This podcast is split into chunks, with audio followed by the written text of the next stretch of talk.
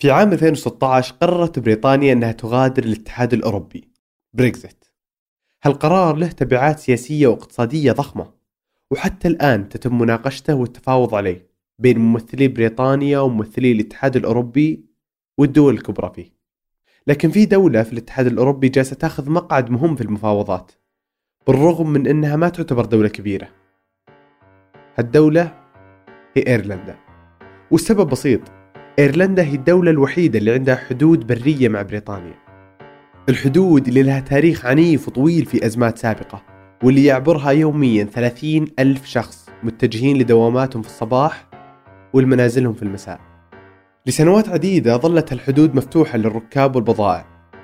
لكن لو تم بريكزيت راح تغلق أغلب الطرق ويصير ما يطلع أو يدخل شيء إلا من خلال نقاط معينة. نقاط موجودة على حدود كل الدول وداخلها بعد. نقاط اسمها المنافذ الجمركية.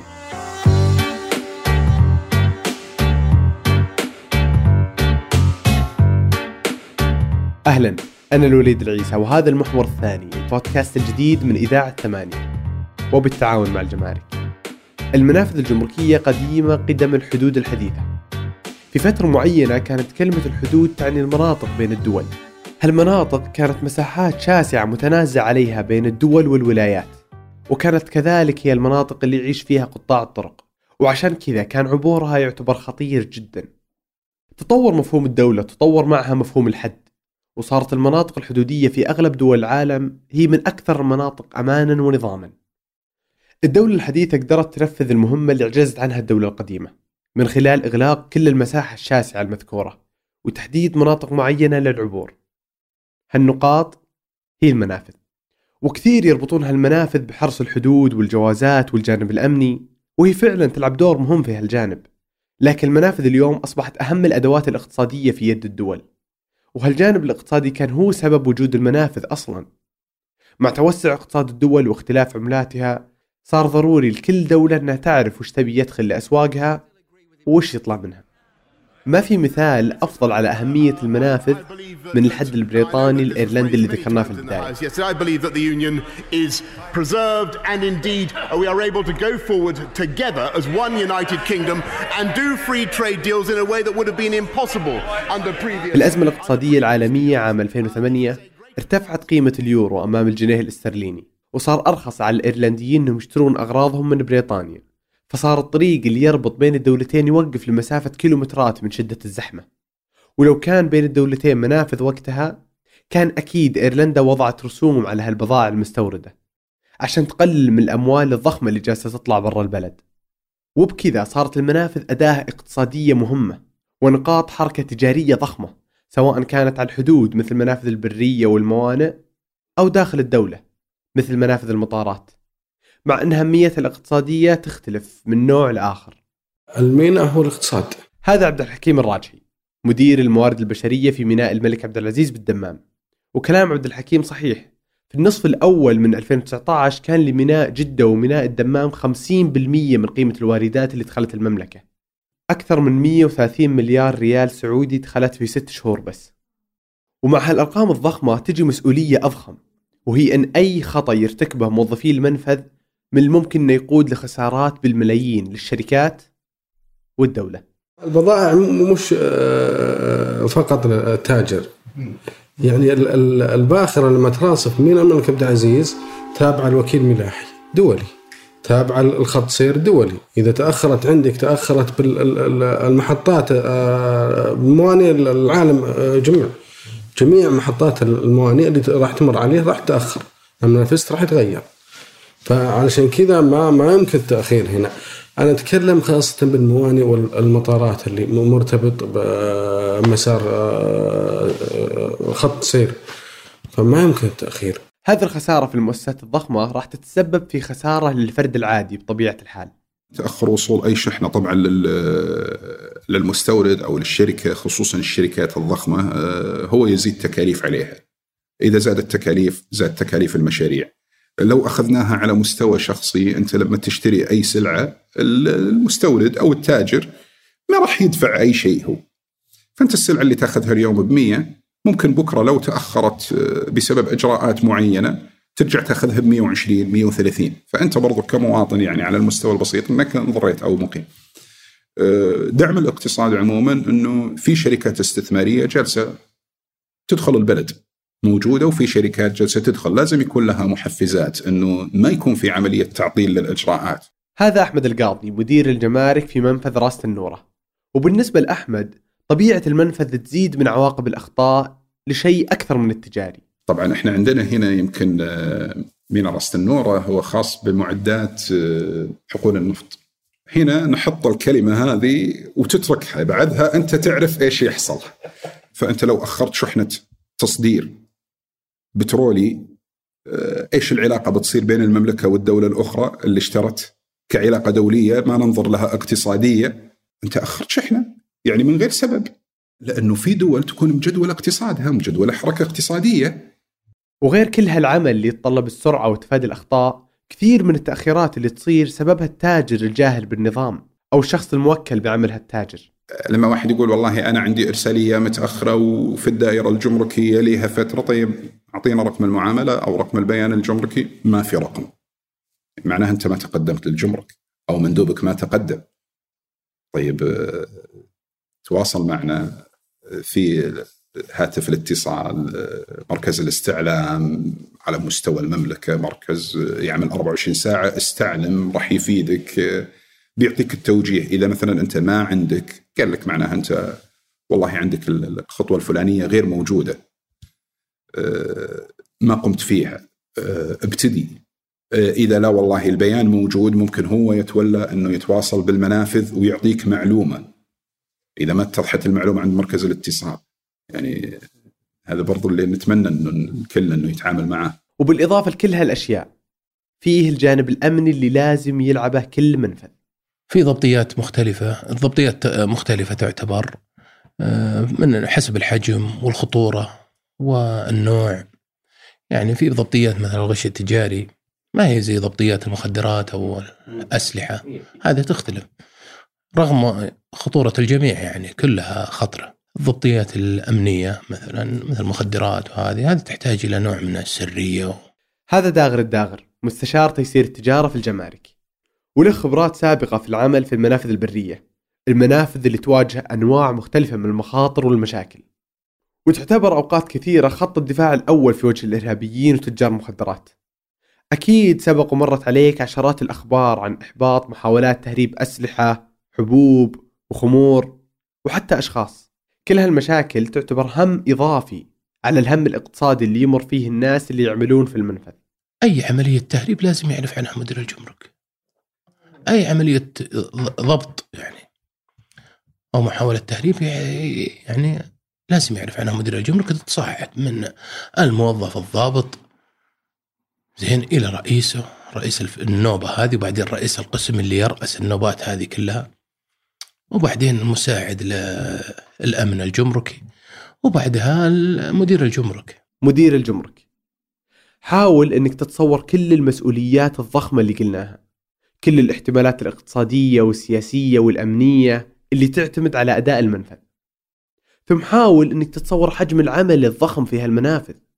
عشرات الآلاف من المسافرين والمخلصين والسيارات والشاحنات والبضائع بعدين تخيل إنك تروح للدوام كل صباح وكل هالمسؤولية الضخمة تقع على عاتقك. وتخيل إنك تسوي كل هذا على الحد في مكان بعيد عن مدينتك وأهلك. هذا الشيء اللي يسويه مدير الجمرك في أي منفذ في السعودية. القاسم المشترك بين كل ضيوفنا عبد الحكيم وأحمد وداغر هو انهم اشتغلوا مع مدير قضى أكثر من 25 سنة في إدارة المنافذ الجمركية. 25 سنة قضاها على أطراف وطنه لدرجة إن في سنة من السنوات كان يدير منفذين ضخمين في نفس الوقت. هالمدير هو ضيف الله العتيبي. ضيف الله العتيبي. ضيف الله العتيبي. ما كان مدير بمعنى المدير هو كان أخ أكبر. في عام 1407 تخرج ضيف الله العتيبي من جامعة الملك سعود بشهادة علوم سياسية. ومن البداية كان عارف وين يبغى يروح. كنت مقدم على الخارجية بحكم تخصصي ولكن كانت خطوات القبول في الخارجية تاخذ لها وقت تطول يمكن سنة أو سنة ونصف. فنصحوني بعض الإخوان المختصين في ديوان الخدمة المدني- المدنية آنذاك إنه خذ لك وظيفة وإذا جاك موافقة في الخارجية تنقل خدماتك بدل ما أنت جالس كذا يحسب لك سنة سنة ونص خدمة وتنقل خدماتك. فكان توجيهي على مصلحة الجمارك في الرياض وقتها كان مسماها مصلحة الجمارك. بالرغم من أن الجمارك ما كانت رغبته الأولى جلس ضيف الله في قسم الموارد البشرية في الجمارك ثلاث سنوات. وبعدها تم ابتعاثه داخليا للدبلوم العالي. لما حصل على الدبلوم في 1413 ترك ضيف الله الرياض وراه وتعين في جمرك مطار الظهران. اشتغل هناك ثلاث سنوات وبعدها جات أول تجاربه في المنافذ الحدودية. ثم صدر قرار آه، نقلي بناء على مقتضيات مصلحة العمل يعني آه، إلى جمرك الحديثة نائب لجمرك الحديثة. مقتضيات مصلحة العمل. هذا المصطلح يتكرر في قصة ضيف الله ومعناه النقل اللي يجي بدون طلب الموظف. اشتغل ضيف الله في منفذ الحديثة في الشمال كنائب للمدير. وبعدها بسنة تم نقله لمقتضيات مصلحة العمل لمنفذ حالة عمار. لكن هالمرة في منصب المدير. المنصب اللي ضيف الله ما كان مستعد له تماما. أذكر كنت أقول آه، معالي مدير عام الجمارك آه، أجل الموضوع شوي. كان يقول لي تروح تباشر قبل الحج. كان فيه كان وقتها هو منفذ آه، كبير للحجاج البر. كان يستقبل يمكن 120 ألف حاج. وكان الحج على الأبواب. وإدارة الجمرك. أنا متخوف إني كيف الآن بستلم اداره جمرك ما بالك جمرك ومع حج ومدينة حجاج وحجاج كان عددهم ضخم. أول كانوا يجون بالبر ما يجون بالجو. فطلبت منه إنه يخليها إلى بعد الحج.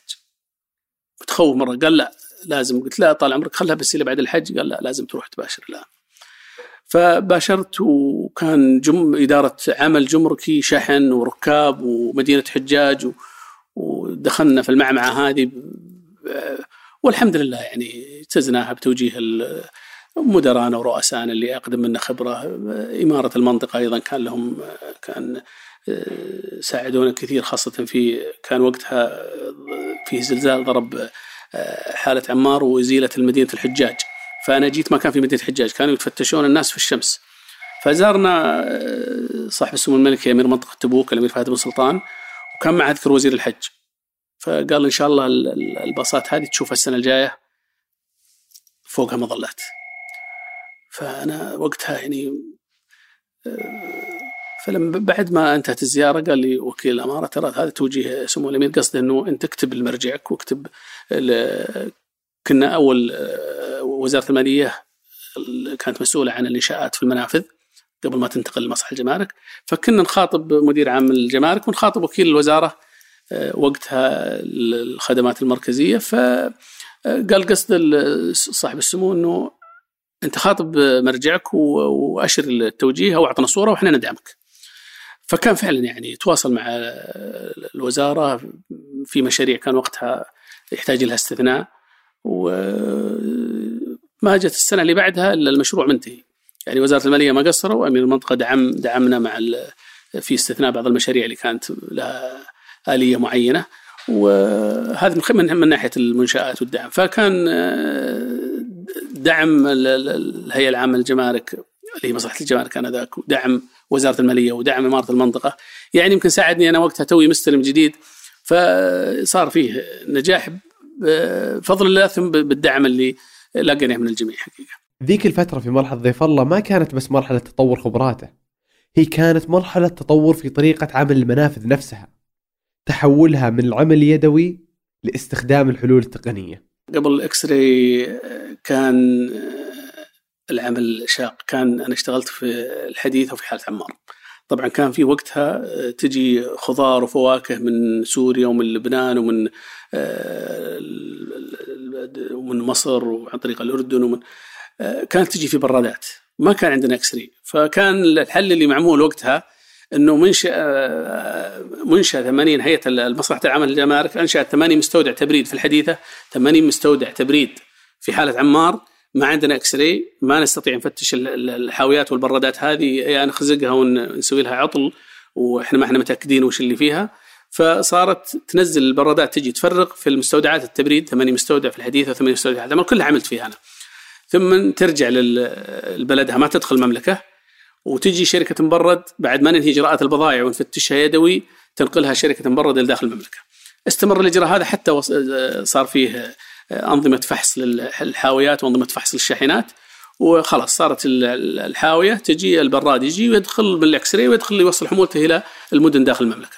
فهذه كانت نقلة في يعني من من تفتيش يدوي أيضا جت وسائل مساعد مساعدة في التفتيش آنذاك يعني مناظير الوقود، الخزانات الوقود، مناظير أجهزة ال- ال- ال- الكثافة، آه، أجهزة الأبعاد كنا نقيس بأبعاد الحاويات لا يكون يعني مستخدم جزء منها للتهريب وناقص مثلا مستوى البراد وكانوا يكتشفون الزملاء فيها.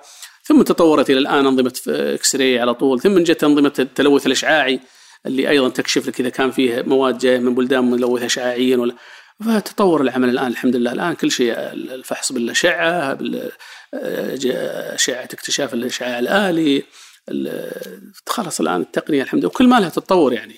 الأخوان في الوسائل الآلية في آه، وكالة الأمن الجمركي وفي التقنيات الأمنية كل يوم بيطبقون إجراءات جديدة، الآن بيطبقون أجهزة لوحية مع الموظف في الساحة. ينهي الإجراءات والمعاين أيضا ينهي الإجراءات في في ساحة البضائع بدل ما يرجع المكتبة بيعطونهم أجهزة. آه، كنا نناقشها الأسبوع الماضي طبقت في بعض المنافذ. نقله ما هي بسيطة. وبالرغم من إنه كان مثير إنك تشوف كل هالتطورات كان في لحظات مؤلمة كذلك والدي توفي الله يغفر له في المستشفى العسكري وأنا كنت وقتها في حالة عمار. كنت أجي أزوره في المستشفى هذا لكن طول في المستشفى فما كان لما توفي ما كنت موجود عنده.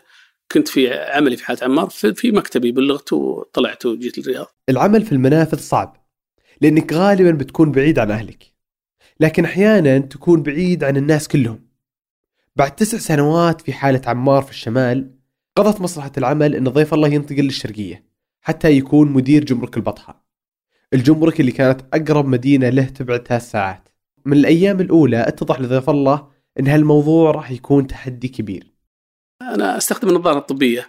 فأول ما جيت في البطحة آه، المسمار حق النظارة الطبية هذا وقع في آه، وإحنا في محطة بنزين وكان وقتها تونا جاي البطحة وما كان فيه جونا زملاء من مصلحة الجمارك وبعد ما انتهينا ما في مطعم إلا في محطة البنزين اللي يستخدمونها السائقين. رحنا غديناهم في المطعم وإحنا آه، بعد الغداء نغسل سقط مسمار النظارة في ال- ال- المجال منطقة المياه هذه اللي تحت المغاسل فاضطريت أنا ما أشوف إلا بالنظارة يعني طبية فاضطريت أنزل للأحساء وأرجع في نفس الليلة عشان بس أصلح المسمار حق النظارة. لكن بالرغم من هالانعزال كانت هالتجربة الجديدة فرصة لضيف الله إنه يمارس المهارات الإدارية اللي كسبها خلال العقد اللي راح. في هالفترة تعرف على داغر الداغر اللي تعين كمساعد للمدير العام. داغر يذكر أسلوب ضيف الله في ذاك الوقت. أول ما جيته في جمرك ال- البطحة قال تبغى تعرف العمل صحيح؟ قلت يا أجل إيش أنا جاي أبغى أعمل وأعمل بجد مو أعمل يعني يعني أمشي الحال لا عمل جدي. قال لي تمسك الأقسام الجمركية ابتداء إحنا أول ما عندنا في شيء اسمه صادر ووارد. الصادر البضائع الصادرة والوارد البضائع الواردة وفي بضائع ترانزيت عبور تعبر المملكة. قال كانك تبغى تشتغل كل قسم اكتب لي عنه تقرير كامل. تقعد فيه ثلاث أيام أربع أيام أسبوع. روح نتقابل إن شاء الله يعني بعد ما تخلص هالأقسام ذي كلها. سويت التقرير وقراه قال خلاص الآن نبدأ بالأعمال الإدارية.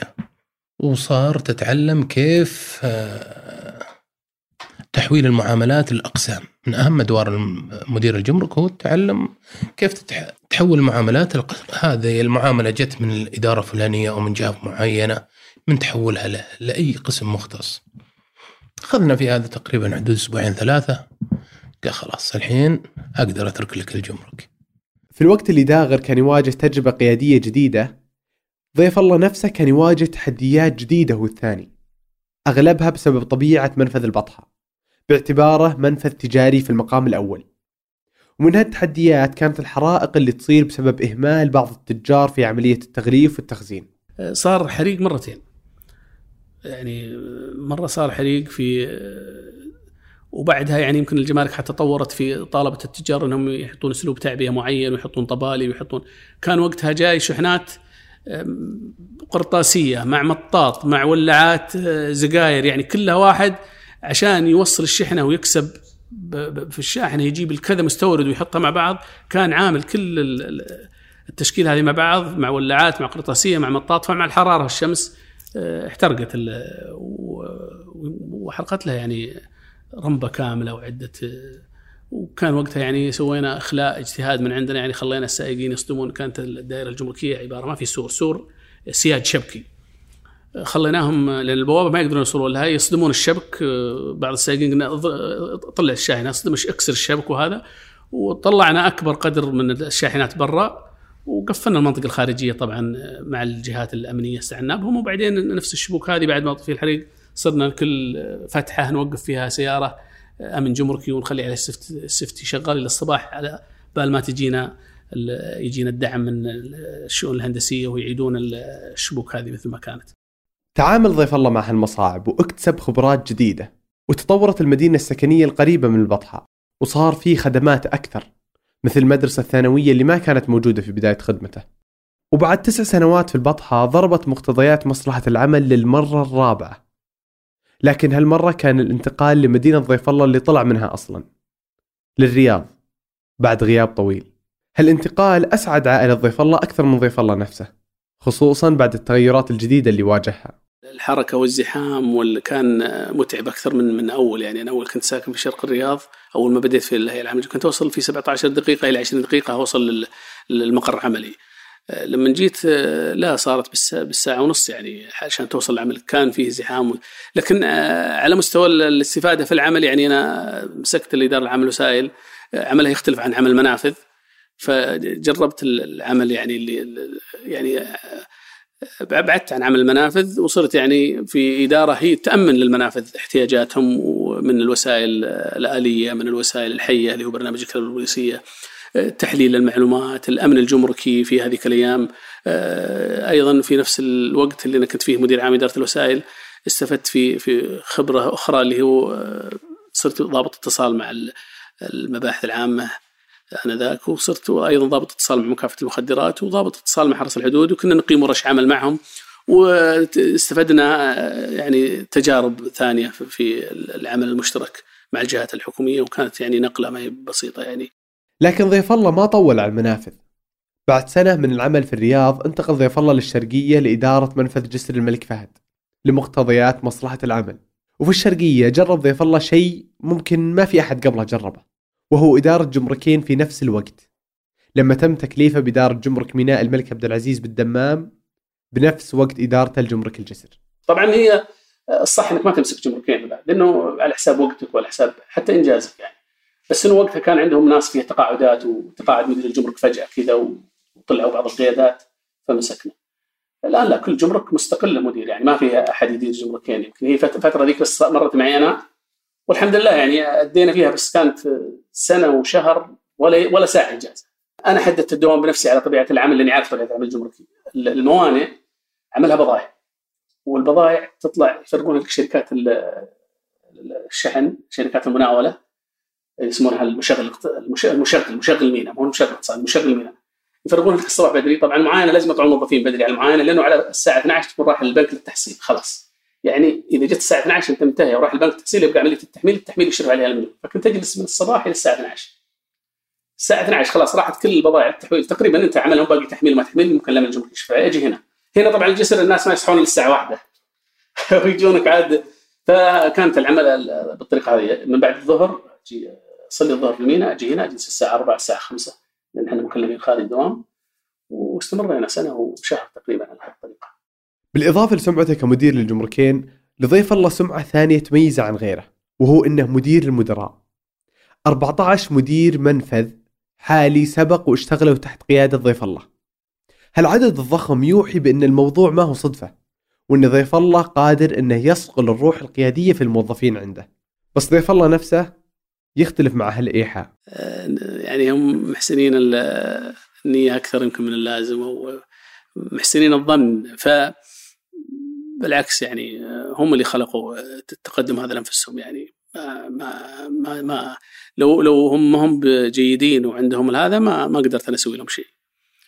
لكن هم طبعا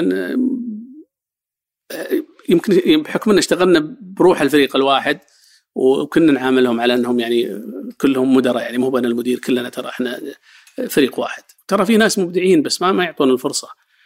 في ناس مبدعين كثير يعني يمكن اللي جاء له فرصة آه، أبدع يمكن في ناس آه، مبدعين بس ما اعطيه فرصة و... وإن شاء الله إنهم ينالون فرصهم سواء معنا ولا مع غيرنا. لضيف الله إنجازات كثير والعمل في الجمارك كان مجزي ومرضي بالنسبة له.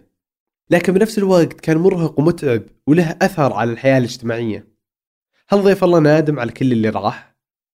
بالرغم من إنه يتفق إنه ضحى في جوانب من حياته من أجل العمل إلا إنه ما عنده مكان للندم. لأن في النهاية هي آه، خدمة بلد أيضا. يعني لازم أنت تضحي بعد ما كل يعني مطلوب منك الكثير يعني. فتنقلنا في المنافذ هذه. صح إنها كانت على حساب آه، أسرتنا وعلى حساب آه، أبنائنا ولها طبعا ضريبة كبيرة يعني في عملية دراسة الأبناء في عملية التواصل مع المجتمع مع الأهل مع الوالدين. كل الفترة هذه كنت بعيدة عن عن عن العمل. والدتي الله يطول عمرها موجودة الآن في جدة وتدخل المستشفى من فترة لأخرى واضطر أروح لها هناك. الفترة هذه الطويلة هذه كلها طبعا عملنا واستفدنا وخدمنا بلدنا واكتسبنا خبرة لكن أيضا في جوانب أخرى يعني صارت يعني ضحينا فيها التعامل مع الاسره مع الأسرة مع الإخوان مع الجماعة يعني قاطعنا الأقارب اجتماعيا يعني قاطعناهم مقاطعة اجتماعية ما هي مقاطعة يعني مقصودة لكن بحكم تنقلنا والمناطق والعمل ما نشوفهم إلا في حتى في الأعياد إحنا كنا قدرنا في الجمارك إنه في الأعياد إحنا نكلف وفي العطل والمناسبات اللي الناس يطلعون فيها أنت في الجمارك تجلس لازم تجلس تنهي إجراءات الناس اللي يطلعون. فحتى في العطل وفي المناسبات كان أغلب العطل والمناسبات نقضيها في العمل يعني ما, ما نحضرها مع الأهل ما نحضرها مع الأقارب مع فهذه هذه من ضمن الأشياء التضحيات اللي تقدمها. لكن في النهاية أنت راضي عن نفسك لأنك قدمت شيء. لبلدك وقدمت شيء للجهاز اللي انت تعمل فيه. والجهاز أيضا أعطاك وأنت يجب إنك تعطيه. وصار صار عندنا خلاص مع السنين هاي صار عندنا انتماء للجهاز يعني مستمرين فيه. يعني يمكن أذكر أن أقول لك ما اخفيك انه في في المحطات هذه اللي تنقلت فيها. كان يجيني عروض من جهات أخرى. طالما أنك رحت بعيد هناك ترى ممكن تجي عندنا هنا في بعض القطاعات. وكنا ما نتردد لأنه خلاص يعني تعودنا على الجمارك وصار انتمائنا لها وكونا فيها مجتمع جمركي و... وتعودنا على عملها وفهمنا عملها و... وإن شاء الله بنستمر فيها الين إلين التقاعد. ما راح نغير إن شاء الله. ضيف الله ما هو الوحيد اللي يحس كذا. هو مدير واحد من بين 41 مدير منفذ جمركي. وموظف واحد بين آلاف الموظفين اللي يقضون حياتهم على حدود الوطن. كل التضحيات اللي يقدمونها الأشخاص العاملين في الجمارك ما هو شيء بسيط. لكنهم يقدمونها لأنهم يدرون أنهم يخدمون شيء أضخم منهم. شيء أضخم من مدرائهم الجهاز الحكومي اللي يشتغلون فيه. هم يخدمون الوطن وكل الناس اللي تعيش فيه.